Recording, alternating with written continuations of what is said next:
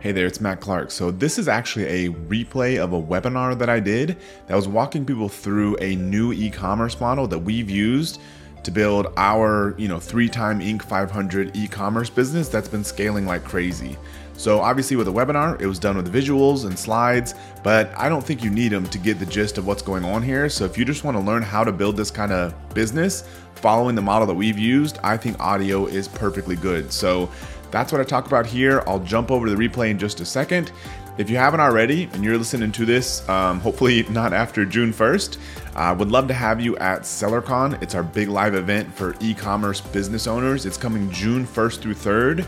Uh, ticket prices, we're kind of raising them all the time because time is running out. Uh, you know, not much more than basically a month left till the event.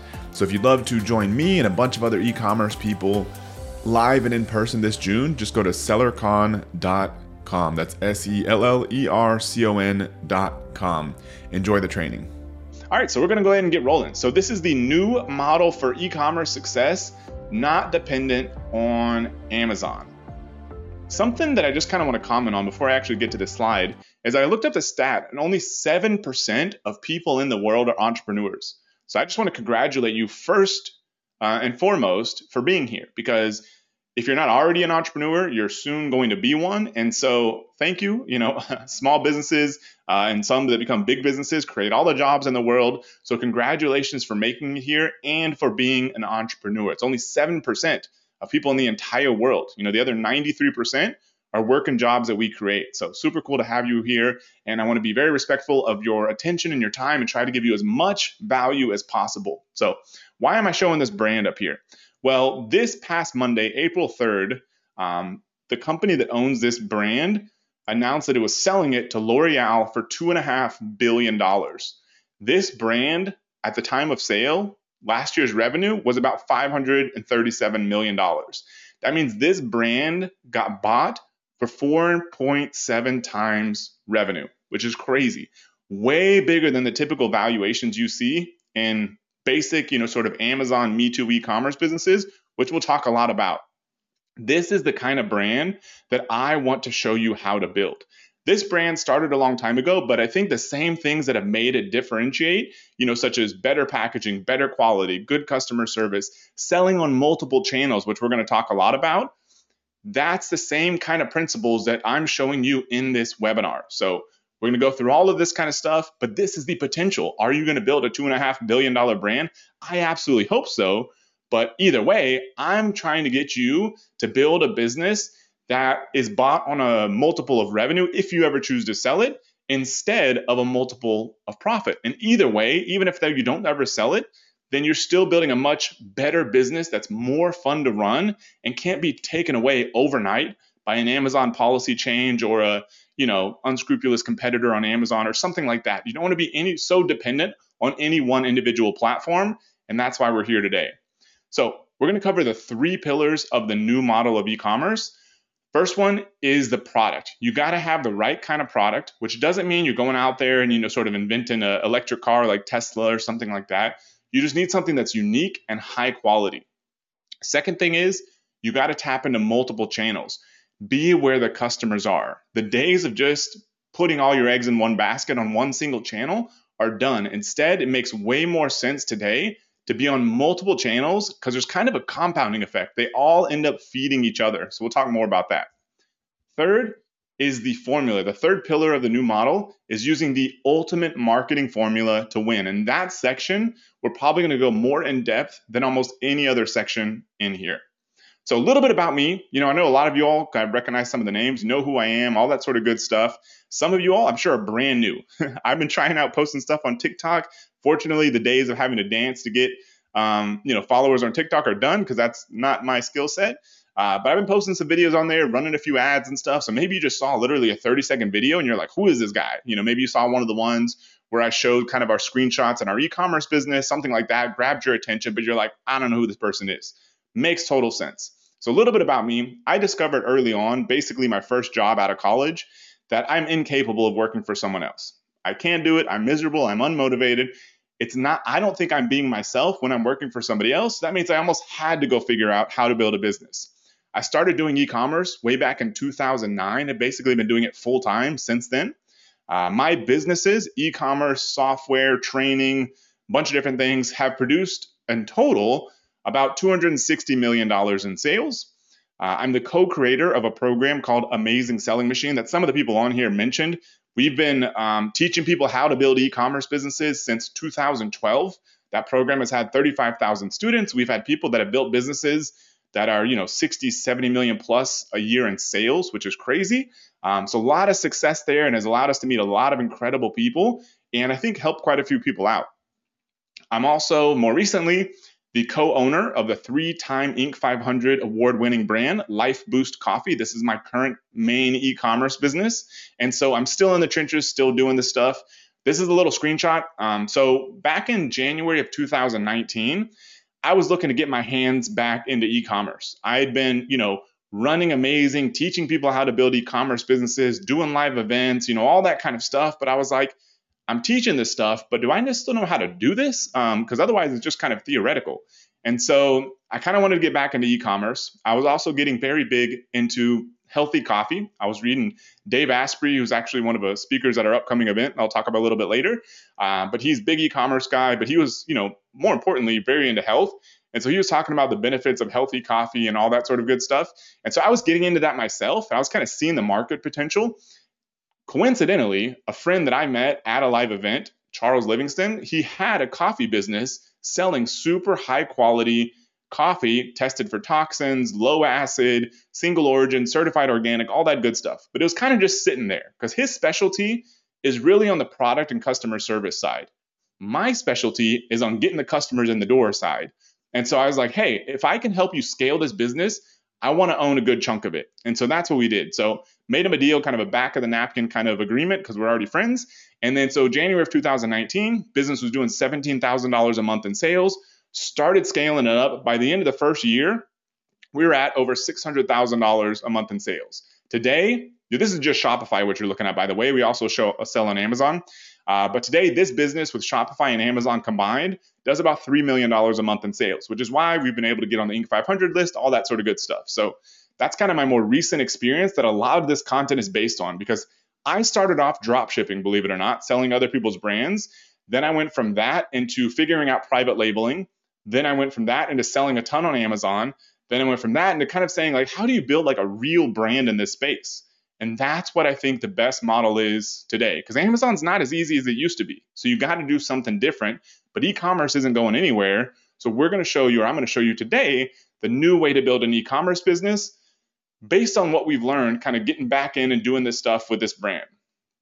So before we jump into all the kind of tactics and all that kind of stuff, just want to make sure because we got a lot of people here. I think it's like two thirds of people. We got an interesting spread of people here, by the way, because we launched that little poll. If you got in late, you wouldn't have seen the poll, but we launched a poll before we started that says, "Do you own an e-commerce business? You know, where are you at? Are you just getting started? I don't have anything going on, but I want to start a business. Uh, I'm doing less than 100 grand, 100 grand to 500 grand, 500 to a million dollars, or over a million dollars in sales per year." And so the kind of split was we got a good chunk of people that don't have a business yet. They want to build an e commerce business. They're here to learn the fundamentals, which is awesome. Then we've got a good chunk of people that have something going, but they're less than 100 grand. But then the next biggest group, believe it or not, are people doing over a million dollars a year. So we've got a really cool spread here. And I think you're going to get a ton of value no matter where you're at. But just so everyone's not just super overwhelmed, I just want to cover the business model we're in in like 60 seconds. And so, first off, you got to own the brand. Remember, I started off drop shipping, which meant that I was selling other people's brands. In this model and building an e commerce brand, you are crazy if you don't own the brand. Don't sell somebody else's product. Don't listen to the people on TikTok telling you to do drop shipping or selling t shirts and all that kind of stuff. Own your own brand of physical products. And I'm going to go through a lot of examples here about why that makes sense. Then you contact some suppliers. You can find them on Google or Alibaba, and then they'll basically send your inventory to a fulfillment company or a third party logistics, which is basically just a company that has warehouses and people running around the warehouses that'll pick orders up, they'll ship them out to your customers. So you don't have to do any of that stuff. You can build this whole business completely remote. And then you connect your store, either Amazon FBA or Shopify, directly to your fulfillment center. And then you basically, when a customer orders from you, that order is automatically fulfilled from the fulfillment center. So that's my entire overview of this business. if you want more, if you want to go deeper, uh, we can always talk later. Got lots of free training out there and stuff, but that's in a nutshell how this business works. Just want to make sure that everyone's kind of caught up. So at least you got an idea of what business are we talking about here, which most people should know, but just want to make sure that's clear. So step number one, and this applies whether you're just getting started or whether you already have a seven figure brand. Because I've met so many people that are doing two, three, four million dollars a year but they got products that they're to have a hard time scaling and they're sort of feeling the squeeze feeling the squeeze on amazon because they're selling products that are similar to everyone else and now you got chinese people that are sitting there selling stuff making a dollar margin and they're fine and they're eating you alive. And amazon ad costs have caused a lot of problems and so you're kind of like what do i do here? Part of it is you probably have the wrong kind of product but you can take that same brand add the right kind of product and you can totally transform your business the world doesn't need another brand selling basic yoga mats. This is just an example. So if you're out there, I'm like, you know, I'm going to sell this kind of basic product. My first question would be, what's going to be better or different? If you don't have a good answer, don't sell that product because you're going to be fighting tooth and nail, likely versus people that either have deeper pockets, because on Amazon, there's not a lot of great ways to game the reviews anymore uh, it's not worth the risk anymore. Um, there's a guy on here that's actually a member of ours that does like $75 million a year in sales. He literally just posted about this on Facebook, was like, hey, you know, I think he has like 100,000 ratings or reviews on Amazon. He's like, it's because I've sold like 3 million units or something. He's like, not because I'm gaming the review system. So if you want to get a lot of reviews on Amazon and beat other basic products, you either have to have a better product or you just have to sell a ton of units, which some of these Chinese sellers and other people are doing. And so they're just dropping the price like crazy. So they move a lot of units, get a lot of reviews, and they can eventually ramp up the price, which is fine. But who wants to spend, you know, 100, 200, 300 grand on every single product just to try to rank it on Amazon when, like that, it could be taken away from you by a bad competitor, Amazon policy chains, or something like that. A much better model that doesn't really cost any more money, it's way cheaper, in fact is to create a different and or better product. I know this because I've done all the mistakes. this wasn't my exact brand, but my product looked just like this. This was one of the first private label products that I sold way back in probably 2011 or something like that. Um, this was a product that, you know, I'd been selling other supplements and stuff, but this is one that had taken off because Dr. Oz, he used to pitch every, you know, questionable supplement that had some promise for weight loss or beautiful skin or something like that. Every single week, he'd have a new one of these on a show somehow. And so he would go out there, and this is one of the ones that he was kind of pitching on his show, just saying, everyone needs raspberry ketones, guaranteed to help you lose weight. And so it blew up on Amazon and other places. So I had a supplier because I was already in the supplement game, started selling this thing, and I was in such a hurry to get these things live that I was literally taking blank bottles and then the labels, because I couldn't get them fast enough put together by somebody else, me and my wife were literally strapping these things on the bottle inside of our living room and then shipping them off to Amazon. Um, so I was in the game, like at that point, doing that kind of thing with this product. What does this matter to you? Well, this was not that high quality of a product. I don't think it was hurting anybody. I think it's just kind of natural ingredients, uh, but it's not a product that I really believe in. A big sort of litmus test for the kind of products you want to sell is would you buy it if you were on the other end? If you would not buy the product if you were on the other end, you shouldn't be selling it. So there's really two options to succeed. You can create a better product, which means, you know, something better than the options available, or you create something cheaper. The problem with creating something cheaper is, like I said, you've got people that have a big cost advantage. This is a website called Shein. Uh, it's a big sort of um, website that's blown up that does tens of billions of dollars a year in sales, kind of out of nothing. Uh, it's done through a mobile app, and this is basically, you know, a, a big Chinese company that has connected with all these manufacturers and is selling products pretty much all over the world. In this example, you can see that you can get a bathing suit for a man for 10 bucks, and they want to give you a 15% off coupon, and they're willing to give you free shipping. You're never going to make any money competing with people like that on price. Same thing with a lot of other basic products. You know, these headphones, like the ones below that are kind of like rip off of Beats, selling for $16 on Amazon. Over 5,000 reviews. So if you think that you're going to be able to make a product cheaper, that's going to be an uphill battle. So that leaves you with the other option. You got to make a better product. Now, what does a better product actually mean? It's not as complicated as you may think. First, it could be better quality, meaning, you know, you take a boring sort of basic product that's not that exciting and make it higher quality. Example of this is kind of like the Quip toothbrush that took this boring toothbrush, not that exciting. They made it look way better, um, you know, a little bit higher quality ingredients. That's an example. Packaging, upgrading the packaging. Uh, native deodorant, for example, I don't have one here, but native deodorant, they basically took basic deodorant, super white, clean packaging. They also made it natural, um, natural ingredients, so that helped. But there was other natural ingredients deodorants out there, but they really upgraded the packaging. The other one too is Method hand soap. They did this way back in the day where they basically took, you know, the little plastic hand soap bottles that sit on your bathroom. They created a way better looking packaging and that helped them sell a ton. Smaller, you know, such as smaller and sleek water bottle. You know, there's been a lot of companies that have done well selling water bottles, making them sort of a little bit more appealing. Uh, make it look better, such as AirPods. People don't want to watch walk around, at least before you go backwards like five, ten years. People don't want to walk around with these, you know, big ridiculous headphones. Uh, Apple's done very well. It's a super high quality product, but they also made them look way cooler. Uh, values, example of this, Black Rifle Coffee. Um, you know, they basically gone after the people, you know, the patriots, maybe ex-military or support the military, you know, that sort of um, values, and they have built, you know, I don't know what the valuation is now. It was, you know, 300 million last time I checked. They went public at a 1.7 billion dollar valuation a year or two ago, and um, either way, they do 300 million or so a year in sales because they made their brand stand for something. It's not necessarily better coffee, but they took these values and it permeates um, their packaging, their website, their social media, their donations, who they hire in their company. I want to say it's like pretty much all veterans. Um, so their values really go deep in their business.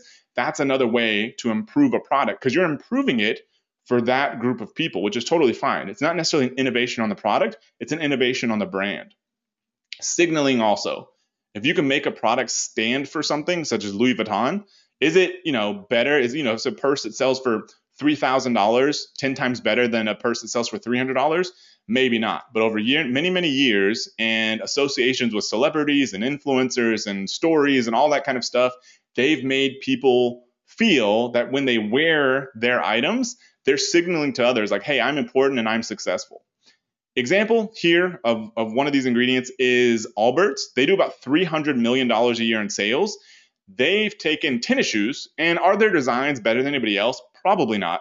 Um, but what they have done is they, you know, sort of tapped into the I want everything to be environmentally friendly sort of demand. And so they made their products, you know, if you go on their website, you'll see all their sort of claims about why it's more environmentally friendly to use their shoes. And so that's what kind of helped them go from nothing to 300 million a year in sales. Then there's Primal Kitchen. These are products I actually use myself. So Primal Kitchen sold to Kraft Heinz for $200 million. This was basically built by a blogger, a smart blogger in the health field for a long time, but he built this brand and they have clean ingredients. Like I use this stuff because there's not a lot of junk in there. Like I use the, um, uh, their mayo I've used, their ranch, um, their ketchup we've used, and also have used their like barbecue sauce for ribs. And they have really good, clean ingredients, not a lot of sugar, all that kind of stuff. And so he was a health influencer. So he made this brand congruent with his message and now it's in all the grocery stores and everywhere else. So we took a relatively basic product. Like I said, this isn't inventing the next Tesla. This is just making an improvement on an existing product. But this is the kind of product that stands out and stands for something. So, what's the process to kind of make all this happen? First, look in your personal life. If you don't already own a business, or even if you do, what could be better? What are you frustrated with in your day to day personal life that could be better? You know, think about your hobbies, think about any of that kind of stuff you know what could be better? Like for example like i do jujitsu and so i don't necessarily have the capacity right now but i think there's an opportunity for a premium line of rash guards which are the things you wear kind of under the jacket and stuff or nowadays you don't even need to wear the jackets because it's a whole different kind of sport. Um, but long story short there is a potential opportunity there to create higher quality versions of those. And so look in your personal life look at your hobbies what could be better? I mean this is how almost all good businesses have been built in history. You know, people started finding these, all, all, these opportunities on Amazon to create products they don't care about. But think about almost all other businesses; they were built to solve a problem. It's come full circle, and now it's the case too with e-commerce. Next up is to literally just look at Amazon. So if you go to Amazon bestsellers, if you Google Amazon bestsellers, look at those products, or even look at your own Amazon order history and see of those products what do you think could be made better. Either, like I said, it could be any of the criteria that we talked about could just appeal to a certain group better, could have a certain feature that's emphasized, could have higher quality packaging. These are not revolutionary things to improve, but they are meaningful when it comes to your product being better and standing out. And then validate demand. This is super easy because if you just go on Amazon and look at similar products, look at their best sellers rank. Scroll down in the middle of the page, look at best sellers rank. Or if you want to see actual estimates of sales, you can use software tools like the one we have called Zoof, Z-O-O-F.com. You can use, you know, Jungle Scout, Helium 10, you know, handful of other different ones to sort of estimate sales. Or you can just look at the best sellers rank. Best sellers rank goes from one to, you know, hundreds of thousands. If it's less than 10,000, it probably has pretty good sales. And so that's a way to validate demand so you're not selling something nobody wants. Then improve the product. Quality, appeal, packaging, any of those elements we talked about. And then what you're looking for is four to one margins ideally. This means that if all in your costs are five bucks, you should be able to sell it for $20 or more. This gives you the margins to, you know, pay for credit card processing, pay for shipping, pay for fulfillment, run discounts, handle refunds, returns, all that kind of stuff that happens in business. So look for a product that has at least you can sell for four times more than it costs you. If it costs you 10 bucks all in, ideally you can sell it for $40 or more. One example of a product that I went back, and it's going to sound make me sound kind of insane, which maybe I am, is I went back and read something like 25 years of annual reports for Monster Beverage Corporation, which used to be Hansen's Natural Juices because it's a public company and it's been public for a long time. So from like 97 to like 2022, I read every single annual report. I was like, how did this company, because it's a $50 billion company today, I was like, how did it get there? The turning point for them was first off, they found that a lot of people are drinking energy drinks. People like caffeine, people like the cold drink, all that sort of good stuff. So energy drinks were really taken off in like 2001, 2002, and they were kind of seeing that. But then they were like, how do we create something different? Their big differentiator was to say, hey, everyone else is selling, you know, an eight ounce can. We're going to sell a 16 ounce can. That was their big first differentiator. There's, and it was basically the same ingredients. But then their second differentiator was like, hey, we're to go out there and we're to kind of like at the time, there wasn't really like quote unquote influencers, but they would go out there and sponsor like, you know, extreme motorcycle racing and like extreme sports and all that kind of stuff, big sort of rock band concerts, going after that kind of um, demographic and they built a cult following in there and now it's a 50 billion dollar company which is absolutely insane but they didn't have these massive innovations. They had a few key things that made their product stand out. They went after a different audience and they made their product just double the size because they found out it wasn't really that much more expensive.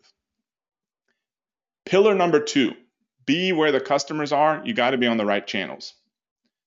377,801 this is the number of orders we had in Life Boost Coffee on our Shopify store last year. Why am I telling you this? Because we found these customers through a lot of different channels. Now, Facebook advertising is our biggest channel. We have a big subscription base, which we'll talk about here in a little bit. Um, however, we've got people that we can now email, text, send a postcard to, retarget, bring them back to our site, and we're not 100% dependent on any channel. Like I said, Facebook ads is our biggest channel by far for new customer acquisition, but we're also running on YouTube ads, Instagram ads, um, TikTok, Snapchat, uh, and a bunch of other different channels. Um, Google search, Google shopping, everywhere we possibly can. And this doesn't include our Amazon sales and customers we're getting there from Amazon ads and Amazon organic rankings. You want to build a business that has a diversified base of traffic that you're getting every single day like clockwork. So if any one of them shuts off, you're not out of business. A little bit of truth about e-commerce. So this is Amazon sales, uh, total online retail worldwide, and total retail worldwide.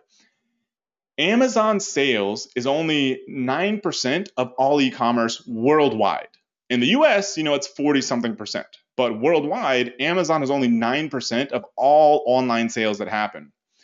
E commerce worldwide is only 18% of all retail sales. This means 82% of sales are happening in physical brick and mortar stores. Total worldwide retail sales, including physical and digital, is $31.7 trillion. What I'm trying to point out here is that there are a lot of sales outside of Amazon. Amazon's still a great place to sell, but it's by no means the only game in town. If you were to look at Amazon versus total retail sales, it's less than 2%. less than 2%. So 98% of sales are not happening on Amazon. This is why we are constantly looking at everywhere we can add sales.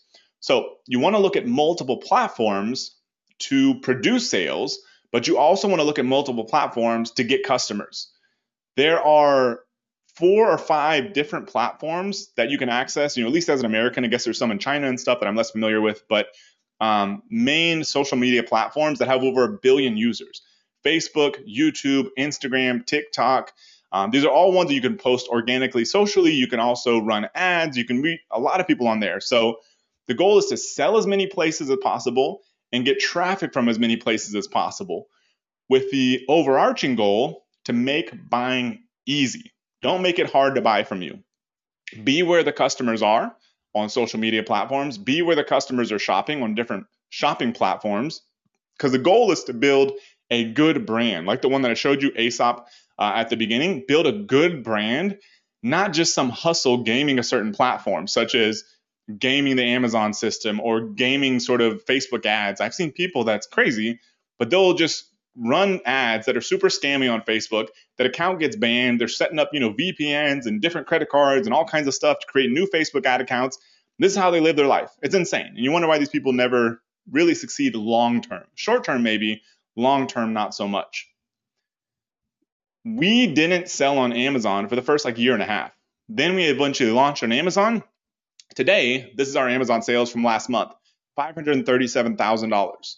So we really wanted to get Shopify going first. But the reason we launched on Amazon, sure, we want more control. We like customers on our store. Amazon doesn't give you a lot of data, all that kind of stuff. But people were looking for us on Amazon. So we're like, I'd rather they buy from us than somebody else.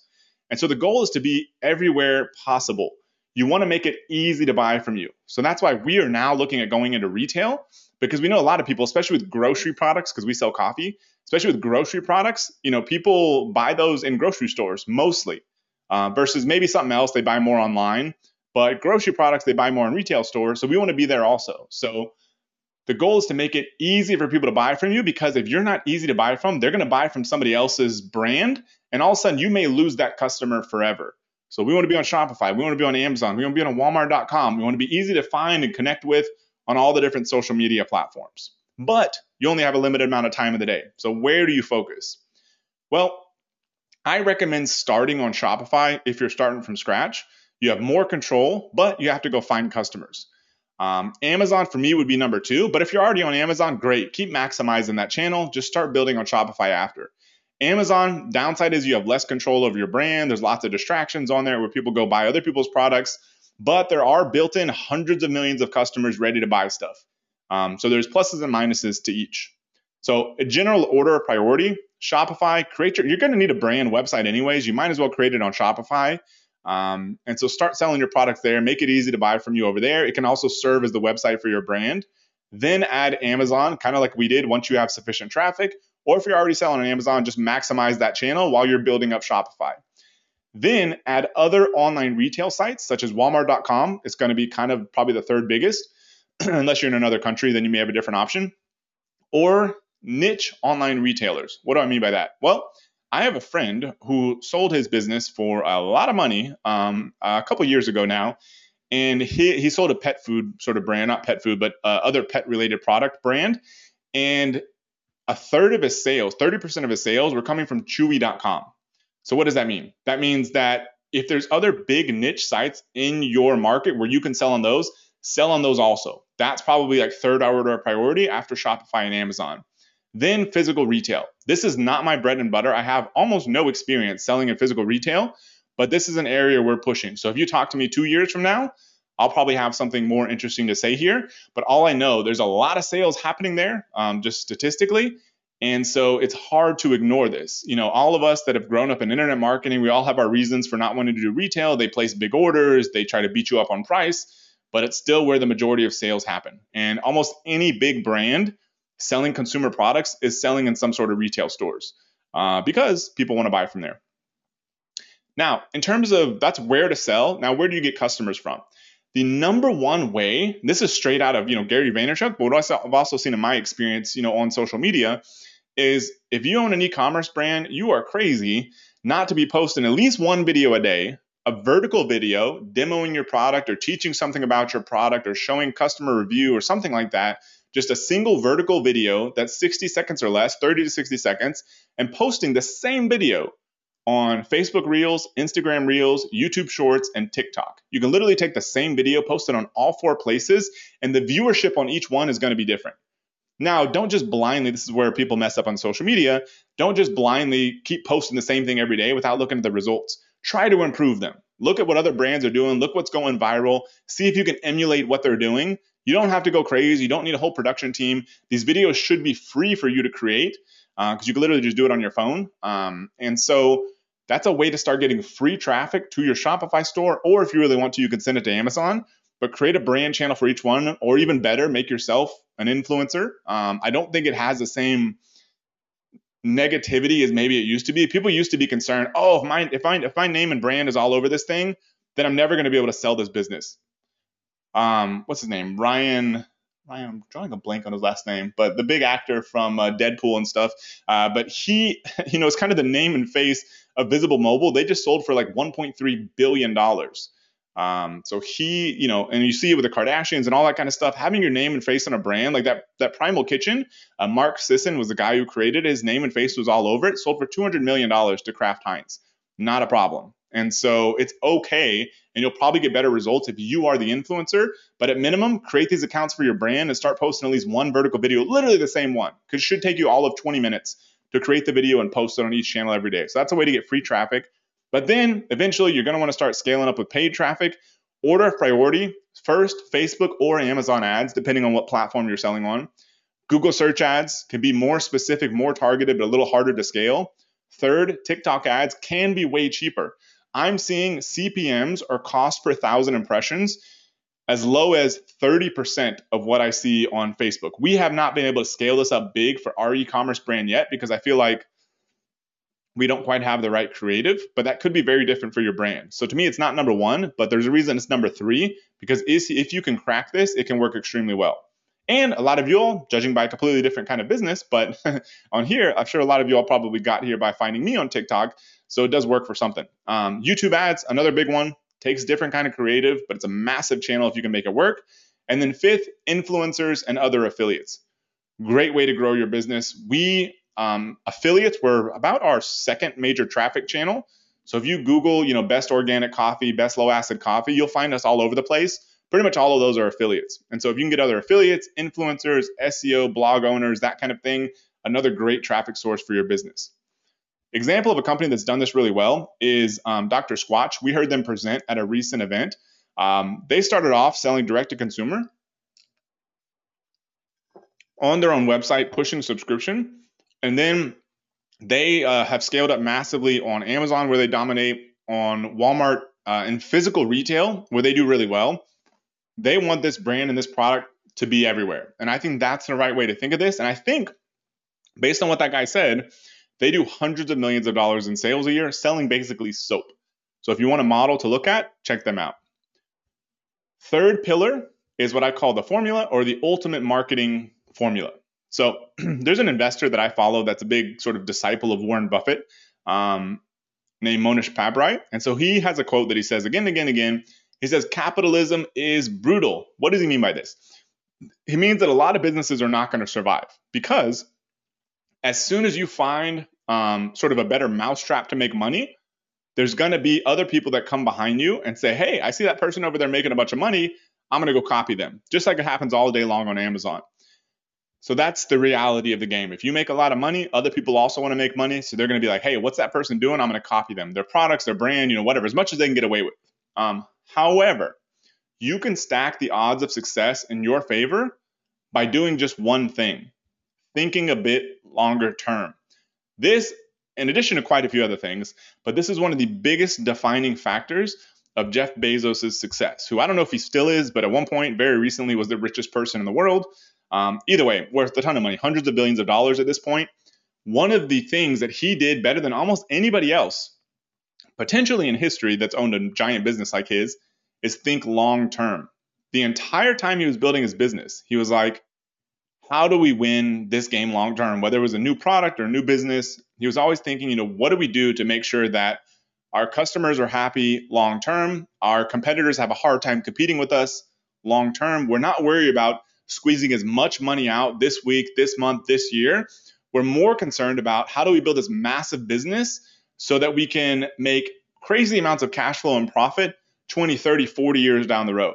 Now, I don't expect all of us, and I don't myself yet, anyways, I guess, um, have that kind of superhuman patience. But we can think a little bit longer term if we really want to win. Because if we do, we can absolutely kill it. I'm grab some water real quick. So the formula that I want to cover is LTV to CAC. If you've been in business for any period of time, you're probably somewhat familiar with this.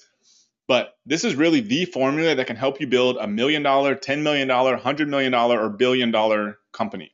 The company Bark Inc., that you know is kind of famous for BarkBox, they manage their business based on LTV to CAC.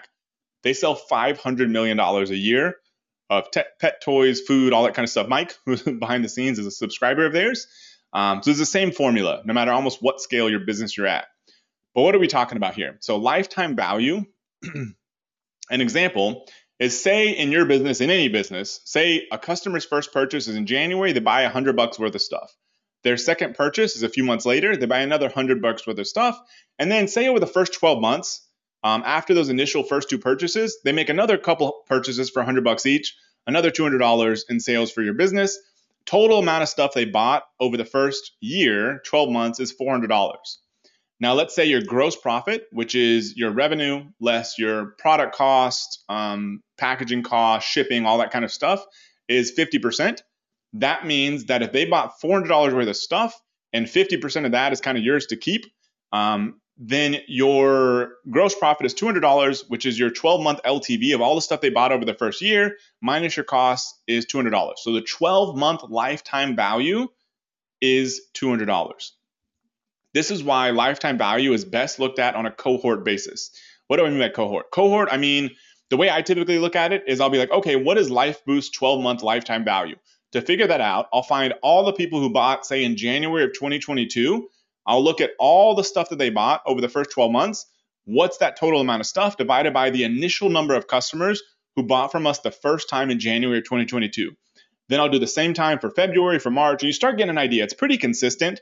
But you'd be like, okay, on average, you know, maybe they buy a couple hundred dollars worth of stuff over the first year. So my 12 month lifetime value, and I like to look at it on a profit basis. So if my 12 month lifetime value for revenue is 200 bucks, and if I know our gross margin is about 50%, that means our 12 month lifetime value on a profit basis is half of that, or say 100 bucks.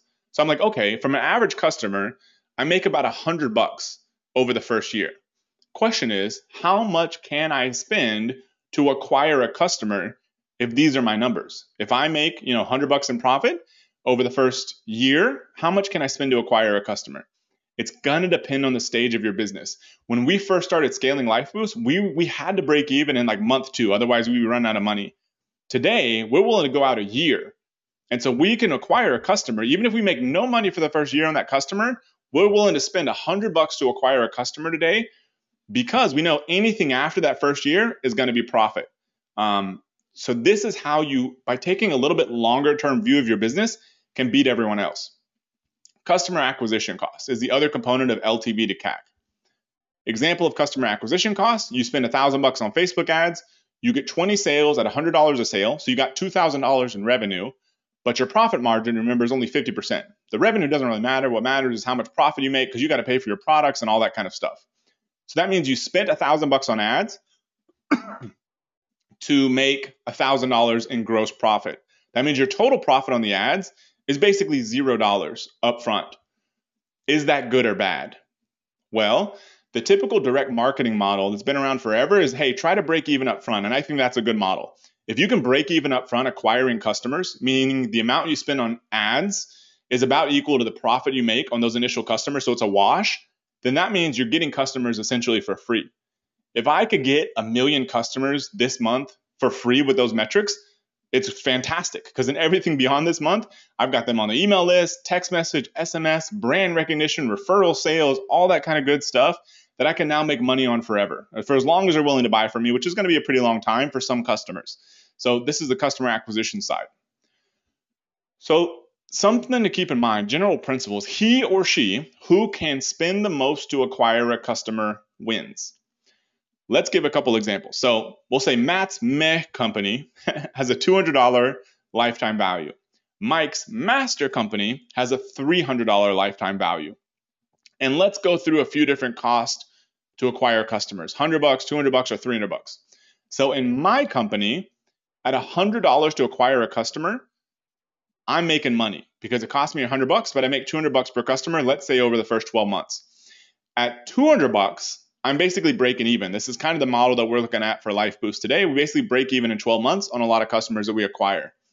However, if it's $300 to acquire a customer, and say I make no money after those 12 months, or I don't know what it is, then I'm losing money in the first 12 months if it costs me 300 bucks to get a customer because my lifetime value is 200 bucks. Mike's better company that's done a better job at increasing lifetime value at 100 bucks cost to acquire a customer, he makes money.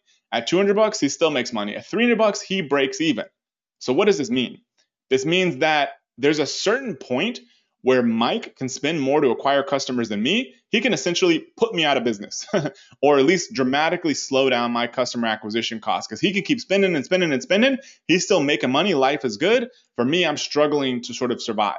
This is the position you want to be in is to maximize your lifetime value, decrease your customer acquisition costs as much as you can, but most importantly, maximize your lifetime value so that you can beat everyone. How do you improve customer acquisition costs though? We're going to start here first because customer acquisition cost, I think, is the harder one to really improve beyond a certain point. Um, you're going to have a lot more room to run on lifetime value, but customer acquisition cost, one way is to have a better, more appealing product. This is a product because I'm a guy, I've seen this advertised everywhere on social media. I'm pretty sure they've done hundreds of millions of dollars in sales. Um, it's a men's grooming product. And so they have a lot of brand that you can imagine is appealing to 20 something year old guys. This product package is actually called the perfect package. Um, so the number one way to improve customer acquisition costs to get customers for cheaper is to have a more interesting, better product. We talked that we talked about that a lot, but that is the easiest way to reduce your customer acquisition cost is to, is to have a more interesting product. Number two way is to improve your ads. We spend a ton of time. We've tested thousands of ads for Life Boost. These are some examples. These are actually little like video clips of coffee being poured and stuff. And so um, testing your ads, constantly trying to improve those is another way to drive down customer acquisition cost. The goal is just to get people to stop scrolling um, because most of your traffic is going to come from social media advertising. Third way is to increase the conversion rate on your landing page. Because if you get the same number of visitors, but you get more sales, then that's reducing your customer acquisition costs because you're paying the same amount for traffic either way. Um, so we do a lot of testing here, good headlines. Um, there's a good resource you can use. If you look up pastor, as in, you know, preacher, pastor framework, Ray Edwards, you'll see a good framework there to be able to um, kind of emulate on your landing pages to increase conversion rate. Now, what about lifetime value? I think you could do more here to improve. First thing is get people to buy more upfront. On our main landing page, we only give people two options. You either buy three bags or you buy six bags. This works better for us than having a one bag option so this is uh, one way to increase lifetime value by just getting people to buy more upfront. Then we ask them to buy even more. We basically ask them to double their order, regardless of how many they select. Then we have one-click upsells. So this is using a software called Zipify OCU or Zipify one-click upsell. As you can see, this is the last 30 days. This is all revenue that has come after person basically locked in their purchase to buy. Um, this is all the revenue we got after that. And this is the revenue per visitor. So anytime somebody saw one of these upsells, which appears after people enter their credit card information, this is how much revenue we got by each person who saw it. As you can see, a couple of those $12, $13. Every time somebody saw one of those upsell funnels, we made an extra $13 or so in revenue. Another way to increase lifetime value is adding subscription. This is actually an early member of ours, um, NatureWise. Uh, and so if you look on Amazon, the reason Amazon pushes subscriptions so much because they make more money. And so you should be trying to find a way, any way possible, in your brand, on your website, Amazon, everywhere, push people to subscription. It's a much better business to be in. So, increasing lifetime value first, get people to buy more now. Upsells, order bumps, bundling, increase your average order value. Second, offer subscriptions, offer and promote subscriptions everywhere. Our typical model is go after a one time sale and then through text message, email, retargeting, package inserts, we push people to subscription after that. Follow up relentlessly through every channel you possibly can. As we all know, we've heard a million times, it's way easier and cheaper to get a customer to buy again than get a new customer. Use that to get people to keep buying more and more and more. Don't let them forget about you. Follow up so much that they eventually unsubscribe, is kind of the idea. Then add more products to buy. If you're a one product business, you could probably make more money by adding more products to buy, and it'll probably increase your conversion rate as well. Then, as you think about it, look at increasing your prices. Um, if you can increase your price by a dollar, that's an immediate increase to your lifetime value because they're immediately paying more. So if you can increase prices, look at that as well. So what have we covered? So first off, this is kind of the basic model. You got your own product, you got a supplier, you're using a third-party fulfillment company, orders automatically ship to customers. Then we cover the three pillars of the new model. Having unique and high quality product, being where the customers are, and using the ultimate marketing formula to win. So, what is the difference between a real brand like Aesop? Well, that kind of brand, you know, we saw it got bought for 4.7 times sales. A reasonable um, estimation, if you do things right, is as high as three times sales. A Me Too Amazon only brand, you're going to be lucky to get three to four times profit. So, how does this work out for you financially? Well, in like a $2 million business with, say, like a 15% net profit, the Me Too Amazon brand is going to be worth, you know, 900 grand to 1.2 million. A real brand like Aesop or some of the other ones that we've gone over can be valued at three times sales. So that can be a $6 million business. That means up to 6.7 times more valuable by building a real brand following the steps that we've talked here. And plus, it's a lot less stressful and more fun. If your whole life is dependent on Amazon rankings not going away, that's a nightmare situation to be in. Versus if you're know, like, hey, I've got a bunch of people on subscription, like my business, half of our sales are subscription.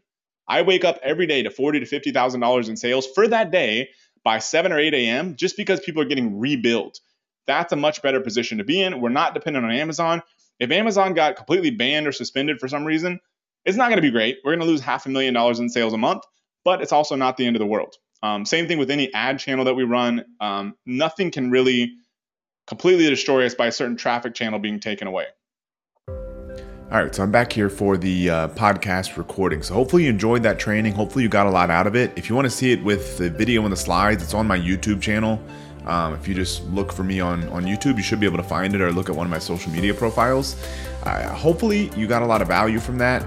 Like I said at the beginning of this, um, if you're watching this or listening to this before June 1st, would love to have you come join us. Our big live event, I think, is the best way to grow any sort of business. I've gotten so much value out of these.